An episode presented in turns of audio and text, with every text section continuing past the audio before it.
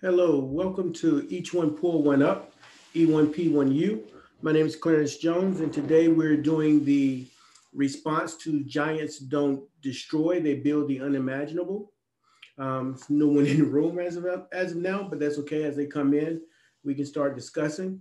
Um, today, I want to um, put this response in sort of like three or four parts. Um, the first part is going to be how do words destroy dealing with parents?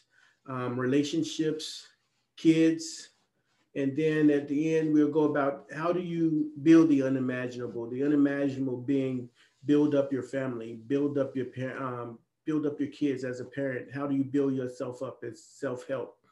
Um, so today I want to start off with the um, topic that was been pretty hot, and it's Kirk Franklin and his son. Um, when I first seen it, um, my opinion was yes, Kirk should have cursed him out. He should have cursed him out. Um, he's a grown man. This is what he should have done because he's not responsible for him. But the more time that I had to think about it, it made me start to wonder okay, is this the first time? Is this the only time? Um, when Kirk called him um, bitch ass, regardless what was said regardless how old how old he is, he's getting called that by his father. Um, so it's not like getting called that by someone else that is in the street or one of your friends or one of your old friends. This is coming from your father. So these words are words that sting, um, regardless of the age. You see a lot of people say he's 33. He shouldn't have recorded his father. He shouldn't have did this. You're right. I agree. But how much of this is from childhood. Um, most time as adults, we react because not because we're mad, we react because we are hurt. So is his son hurt? Um, the therapy that he's getting is the can you really find a fair therapist um, when you're Kirk Franklin versus your son? Just some things to ask, you know. And um, sometimes it's just a simple, hey, I messed up. So I um, ask that question um, to parents. You know, what what is um too far? You know, when do you go too far as a parent? What words have hurt you, or what words have you said that may have went too far um, as a parent? And how does the how did these words um, affect the person that you were talking to? You know, um, as a parent, you know, sometimes it's the words that you say that sometimes you don't even know that the person heard them are sometimes the most hurtful.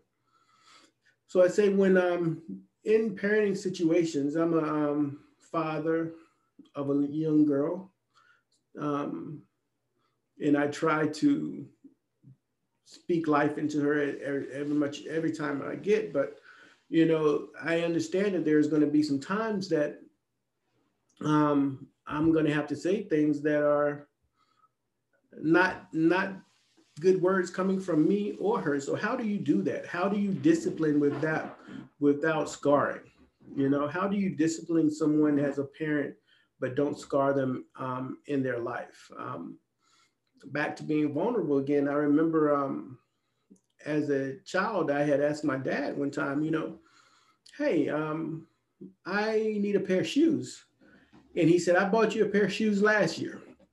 And my sisters and stuff just laughed, you know, you know, little jokes. What do you buy? A pair of boots? It's been a whole year, you know, but I don't know if it was vindictive or anything like that. Um, like I said, one thing about parents is parents don't have a rule book. So, but I know that stuck with me. And um, the whole time I was like, when I get my own money, I'm never going to have to worry about shoes or clothes, you know?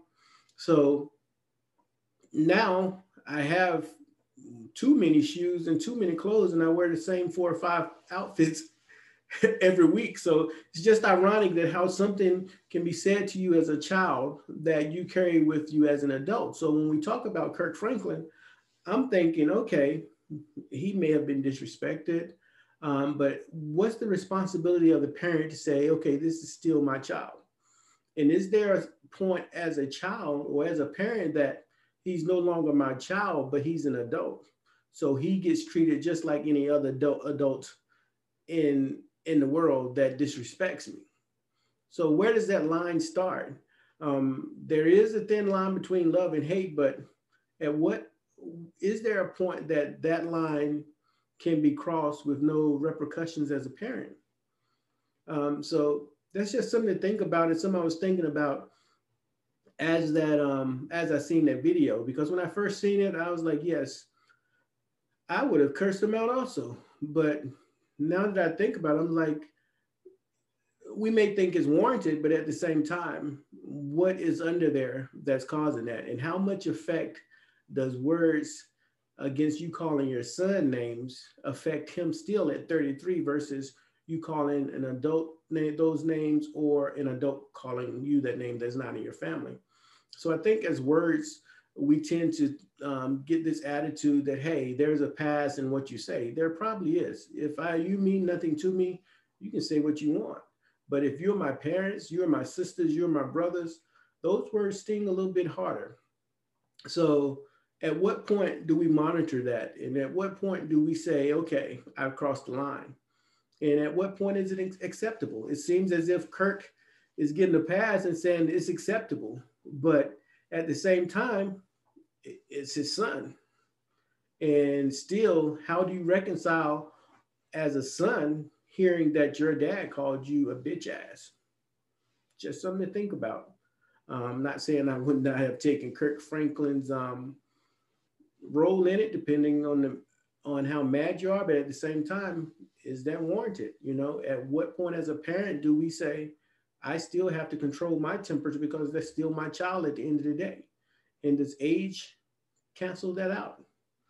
But um, just something to think about as a parent. And you know, going into the um, next topic of even relationships, this is the same thing that happens in relationships. In relationships, you go into a relationship, and once you get comfortable, I always say, while you're dating, everything is fine. You get to see everything you want to majority of the time. As soon as you get married, all gloves come off because it's this thing that, hey, I have you, you're not going anywhere. I'm not going anywhere. So we're going to pretty much make it work. And one of the things that I've noticed in some of my relationships is it's not um, the subtle jabs or stuff that you know that they might say.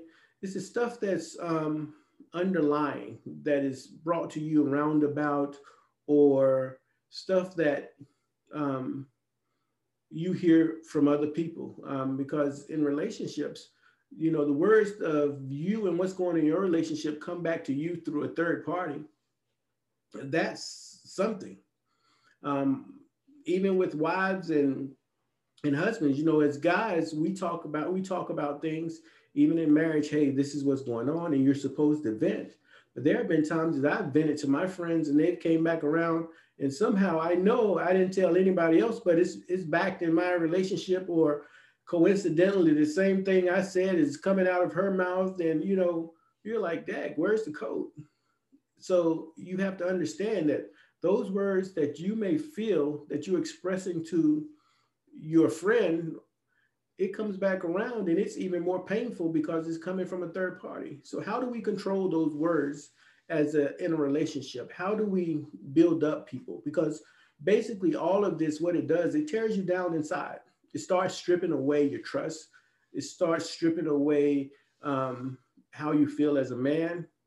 But as a tough exterior, we're still supposed to walk around like it doesn't hurt us.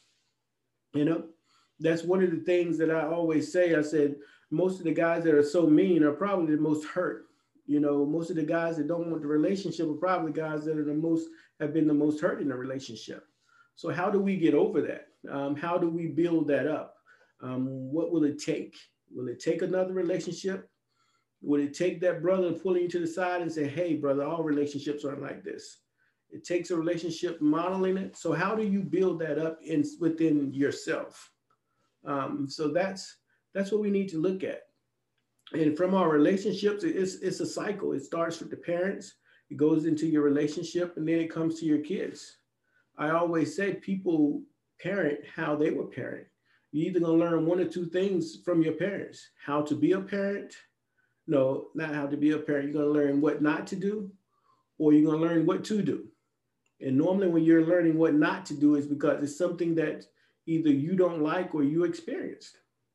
Um, you can you can hate a parent so much as a kid that you can make your life the total opposite of what theirs are. Not because they may be showing you this different life, but because you just want to be the opposite of what them. And that goes with the words that people say to you also, like, you're going to be just like your father. I don't know how many guys have heard that. You're going to be just like your father. Um, I was watching a show the other day, and first thing this the mother said when he, she found out that the guy's marriage was not um, working was just like your father. You're just like your father. Those words was like, okay, wow, what's worse, the divorce or hearing that from your mother saying you're just like your father? So we have to realize that all words have consequences. And as men, we have to realize that, hey, we can say that those words hurt. It's okay to say, hey, dag, that stung. But how do we say that? Because what happens is those same words that we felt that stung us are the same words we're going to use on our kids. And it's going to be like, well, this is normal. One of the biggest things that we like to say is, well, that's how I was raised. I am a product of that. That's how I'm raised. I like straight by the book. This is what you do. If I say it, you do it. It ain't no question about it. You can ask the question after you do what I told you to do. And I found out um, after raising, trying to raise two boys that, hey, that doesn't always work. It can bring you farther apart than it can bring you together, you know, because it's a different generation. So sometimes the worst words to say are the words that you don't say. The worst words that you can say sometimes is the words that you don't say. And that goes back into a lot of times as men, what we do, we shut down and we said we don't want to argue. But what does your body language tell you? What does those unsaid word means to your wife? What does those unsaid word means to your children? Some can take it as, hey, he doesn't like me. Some can take it as, hey, he don't want to be married with me anymore. Some could take as, hey, he, he think it's fine for what's going on. So those unsaid words is just as powerful as those said words. So one of the biggest things we have to work on is communication. Because we say that relationship, our foundation is a relationship and being stable. We want the money and all that. That's the stability. But if you can't communicate to keep that, is that your foundation? Normally, your foundation, you have to be able to communicate to keep that. And it's hard. It's hard because this internal struggle sometimes we deal with this man, with men are i'm a man. I need to show strength. I need to be strong. At the same time we have this big thing is no one's going to re- disrespect me or I'm, I'm going to retaliate. But what is that? What is that inner strength that you want to show outside you know some of the strongest men are the ones that control their control their anger you know some of the people that get the most respect are the ones that don't have to go looking for it. You carry yourself in a way that you get that respect automatically. And that's what we need to do as men. So I ask as, as a man, you know, why do we have this? Why do we feel that this is the way we have to be? Why are words that we spew out products of what we've heard, we've listened to that came in? Those words mean everything. But we have to start tackling that issue because those words is a product of parenting, it's a product of relationships, and is a product of how we're going to raise our kids. You know? So with that, you know, I try to make sure that all words are there to build people up. So how are we going to build people up? For one, we have to encourage each other as men um, as as a man, you know, it's okay to say, brother, good job, or walk by and say, hey, man, everything is good. Pick your head up, brother. You know, you see so many men walking around and their head are down, you know, like they have the weight of the world on their shoulder. You do. But holding your head down is only getting you there closer to the weight to hit the ground. So lift your head up. You know, you have those broad shoulders. I used to always say, hey, it's okay. I got broad shoulders. You know, that just means that, hey, I can carry it. I'm going to still look forward, but I'm going to carry it. You know, it's a lot of weight, you know, but hey, I got broad stroke. I got, I have broad shoulders. Put it on me because I always believe that, hey, nothing comes to me is not going to be too much that I just crumble. But if you hold your head down, that's the closer you're going to get to crumble. So we have to start encouraging each other as men. It doesn't have to be that it's weak. It doesn't have to be that, hey, this brother, I don't know him. Those probably the ones you need to help the most because actually the ones you don't know will probably listen to you than before they listen to their own friends. You know, so it's it's that encouragement. The next one is correction. We have to use our words to correct.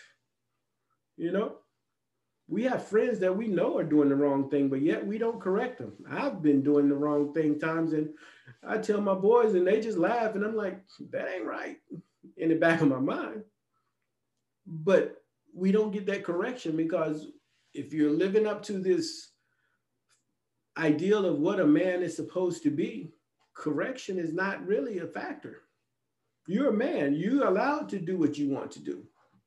So your boy's correcting you, unless you do some drastic, is not always the right thing. You know, I have friends now that tell me, hey, you know, it's sort of normal now. Hey, brother, you, you think you're doing the right thing? You know, we can sit down and actually say, hey, brother, you're wrong. You need to go back and do this, and you need to go back and do that. Whether they do it or not is a different thing, but at the same time, you should be able to be comfortable because you shouldn't have friends around as men that won't correct you when you need it. You know, um, one of the parts of breaking a cycle is you don't have to have a strong, strong father all the time, but if you have strong men around you to show you, because you can't, you don't, you should never stop learning. As a man, you should never stop learning. Um, no man knows everything, you know, and I think we get so caught up as I'm, a, I'm my own man no, somebody built you. You learned how to be a man by the closest man that was in your life. Whatever kind of man that was. That's how you learned how to be a man. So a lot of those traits that you may have seen that you thought were bad, you probably picked those same traits up. I know there's sometimes I've been like, oh my God, that's the same thing I heard from my dad. Oh my God, that's the same thing I heard from such and such. Because you you you only learn by what you see. You learn by what you see, what you hear, and anything you use your senses, that's how you learn. So you can't see something for the most of your life and not mirror it, mirror it. You may think you can't, or you may think you've, but it's going to manifest in another way. So we have to start building ourselves and building each other up by correcting us when we're wrong, even especially the young guys. We're scared to correct a young guy now. I understand why some of them want this hard feeling, but those are the ones that are hurting. And it's all about how you say it. You know, you don't have to be harsh with it. Hey, brother, pull your pants up. Whether they do it or not, that's on them. But you've gave the correction. Sometimes all they have to do is hear it. Sometimes all they have to do is see it. The way you carry yourself makes them want to carry them themselves. So you'll be surprised at how many people watch you that you don't know are watching you. So correction is very big. We need to use our words as correction and self-care. I think one of the things that's um, missing as men that we don't do is self-care. We don't take care of ourselves. And when I say take care of ourselves, we don't speak life into our own selves. You know, if you want to be a man, tell yourself that I'm a man. I'm a man. I can do this. You know, it's, it's not all about, you know, waiting for someone else to instill that in you. Sometimes you have to speak life into yourself. And I say that every time, you know, sometimes it comes off arrogant, sometimes it doesn't. But as long as you know the difference between arrogance, humble, and speaking life into yourself, there's a balance. You have to do it because if you don't speak it into yourself, who's going to speak it in there, speak it for you? So what I wanted on this as this podcast is just like sit here and talk about stuff like this. You know, what has caused you to be the way you are? What words has caused you to be the way you are. You know, those words you have said to somebody else. In relationships, you repeated the same thing with words. And those silent words that we use as men is probably the most destructive. I um, was married, you know, and whenever I always say I hate to argue, I hate to I hate to argue. Even now, I used to like I, I, I hate to argue. So when I would not argue, I would just shut down and be like, unless we're talking, I'm not going to say anything. Those words are very destructive because this is what happens. They're interpreted as something totally different. Sometimes when we shut down, women take those words as I, the surprise for me was it was taking a that's part of your game to manipulate me, to tear down my confidence. So your quietness takes a different feel for you for the woman that's in your life. Those unsaid words to women means maybe I'm not enough as a woman, maybe I'm not enough, as a wife. So us being quiet as men is not always the right thing to do.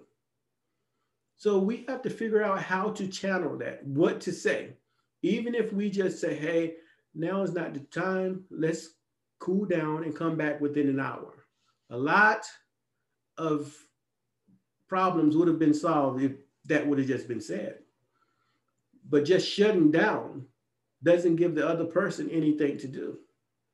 You know, as men, we have people shut down to us. We think we won, we won we won the conversation because we don't like to talk anyway. So if you shut down, that's good. You understand where I'm coming from. But we have to figure out how to how to channel that, how to correct that. And the biggest thing we have to do is learn how to speak that life into ourselves. You know, being young, older, black men, especially in today's society, I used to say you have to work harder, you have to um, be 10 times better? No, you don't. You just have to be true to yourself and know that, hey, I'm prepared for where I'm at in this world. I've done the work. Now it's time to reap the benefits.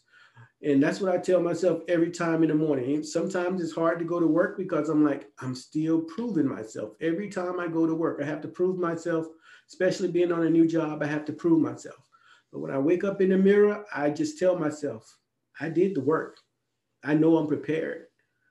So let's go reap the benefits. I say that to myself every day I get in the mirror. I did the work because I know I did the work. Let's reap the benefits. And I go into work every day and I do it. When I walk out of work, I know that I did my best. I'm not trying to be better than anybody else. I'm not going to sit here and say, I got to work 10 times harder. No, I'm going to give you eight to five every day. I'm not going to give you any overtime. I'm not going unless it's a project, but I'm not going to give you any more because I did the work. This is what you hired me for. This is what I'm giving you. I'm not trying to compete or prove myself to anybody. Let my work speak for itself. At the end of the day, if somebody else's work is better than mine, then they're a better person. But there's not too many people that I think can do what I do better than me. That's not being cocky. That's just the confidence that we need as Black men. And I think we will be better once we learn that. But like I said, this is the first podcast. Nobody showed up, but hey, I'm not discouraged. Life goes on, podcast goes on, but this is what we do. This is what I was called to do. This is each one pull one up, E1P1U. Giants don't destroy, they build the unimaginable. What giant are you building today? All right. Um, thanks again. I look forward to seeing you again next week. Take care. Peace.